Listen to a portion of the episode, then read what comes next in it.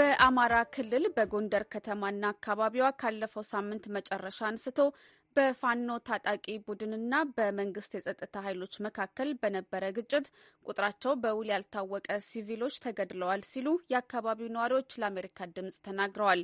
በከተማዋ ዙሪያ አይባና ፈንቅጥ በተባሉ ቦታዎች፣ በከተማው ውስጥ ደግሞ በተለምዶ ደሳለኝ፣ ህዳሴና ሸዋ ዳቦ በሚባሉ አካባቢዎች ካለፈው አርብ ጀምሮ ከባድ የተኩስ ልውውጥ መካሄዱን ነዋሪዎቹ ገልጸዋል። የንግድ ተቋማትም እስከ ዛሬ ሰኞ አለመከፈታቸውን አመልክተዋል። የሰሞኑ ግጭት የተሰማው ጎንደር ከተማ ውስጥ በየዓመቱ ለሚከበረው የጥምቀት በዓል ዝግጅት መደረጉን የከተማዋና የክልሉ አስተዳደር እየገለጹ ባሉበት ወቅት ነው።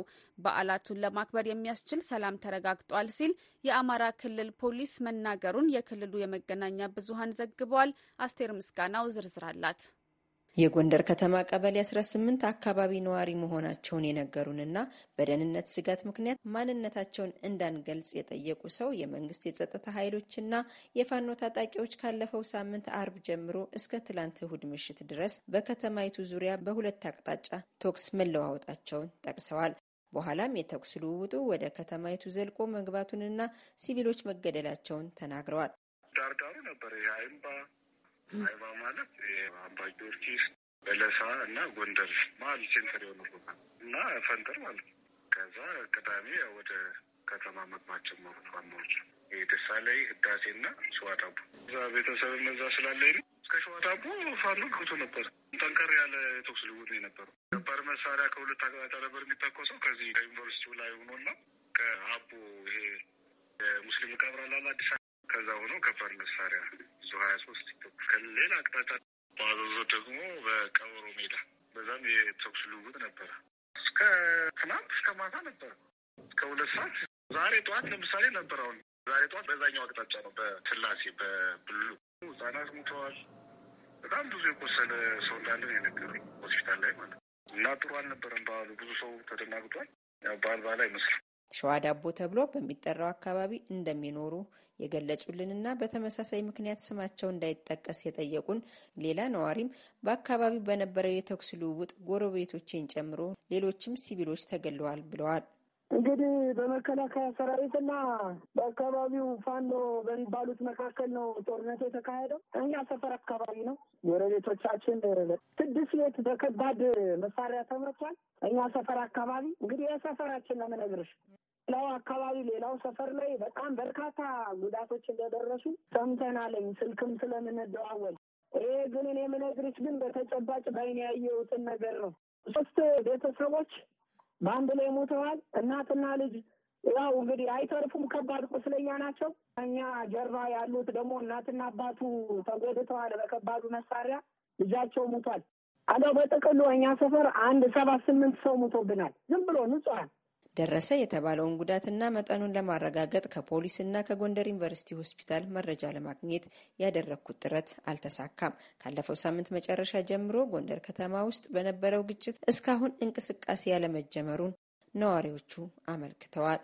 ጎንደር አሁን ወደ ወደ ሸዋ ዳቦ መስመር አልተከፈተም ገና መስመሩ። ሰው ግን ይንቀሳቀሳል። አሁን ደውዬ ነበረ። ሰው ዝም ብሎ በእግሩ ይንቀሳቀሳል። ትራንስፖርት አልጀመረም ነበር። እንቅስቃሴ ዝም ብሎ ሰው በእግሩ ነው እንጂ እስካሁን ንግድ ተቋማትም አልተከፈቱም። እዛ አካባቢ ነው የምልሽ ቁጭ እና አሁን ያለው ነባራዊ ሁኔታ የቶክስ ድምፅ አቁሟል። ከሸዋ ዳቦ ወደ ታች እስከ ገንፎ ቁጭ ምንም አይነት የተሽከርካሪ እንቅስቃሴ የለም። ሰው ግን በእግሩ ይንቀሳቀሳል። የሰሞኑ ግጭት የተሰማው የገናና የጥምቀት በዓላትን ለማክበር ዝግጅቶች መደረጋቸው እየተገለጸ ባለበት ወቅት ነው። በተለይ በጎንደር ከተማ በየዓመቱ በድምቀት ለሚከበረው የጥምቀት በዓል አስፈላጊ ያሉት ዝግጅት መደረጉን የከተማዋና የክልሉ አስተዳደር ገልጸዋል። ሰሞኑን በሀገር ውስጥ የመገናኛ ብዙኃን የተጠቀሱት የአማራ ክልል ፖሊስ ምክትል ኮሚሽነር እና የኮሚሽኑ የወንጀል መከላከል ዘርፍ ኃላፊ ረዳት ኮሚሽነር እንየው ዘውዴ በዓላቱን ለማክበር የሚያስችል ሰላም መረጋገጡን ተናግረዋል። ነዋሪዎቹ ግን የውጭ እንግዶች ስለመታደማቸው ጥርጣሬ አሰምተዋል። ህዝቡ ግን ያከብራል ብዬ አስባለሁኝ የጥምቀትን በዓል። ምናልባት ግን ከርቀት መጥተው የጎንደርን ጥምቀት ያከብሩ የነበሩ ሰዎች ወይ ደግሞ አዲስ ለማክበር የሚመጡ ሰዎች በትላንትናና በቀደም በተፈጠረው ምክንያት ይመጣሉ የሚል ምልከታ የለኝም። ሌላው ነዋሪ ደግሞ የተለየ ሀሳብ ነው ያላቸው። በዓል ለማክበር ወኔ ኑሮት ምናምን ሰው ወጡ ያከብራል ብዬ አላስብም። እኔም ጀምሮ ብጠይቅኝ የለኝ እንደ አንድ ጎንደር እንደሚኖር ሰው ማለት ነው። በአካባቢው ዙሪያውን እኮ ሁሌም ጦርነት አለ። እዛ ሰው እየሞተ ሰው ወጥቶ ጥምቀት ብዬ አላስብም። የኢትዮጵያ ሰብአዊ መብቶች ኮሚሽን በከተሞችና ዙሪያቸው የሚካሄደውን ጨምሮ በአማራ ክልል በመንግስት ኃይሎችና በፋኖ ታጣቂዎች መካከል የቀጠለው ግጭት የሰላማዊ ሰዎችን ሕይወት አደጋ ላይ መጣሉን በተለያየ ጊዜ ባወጣቸው መግለጫዎች ሲያሳስብ ቆይቷል።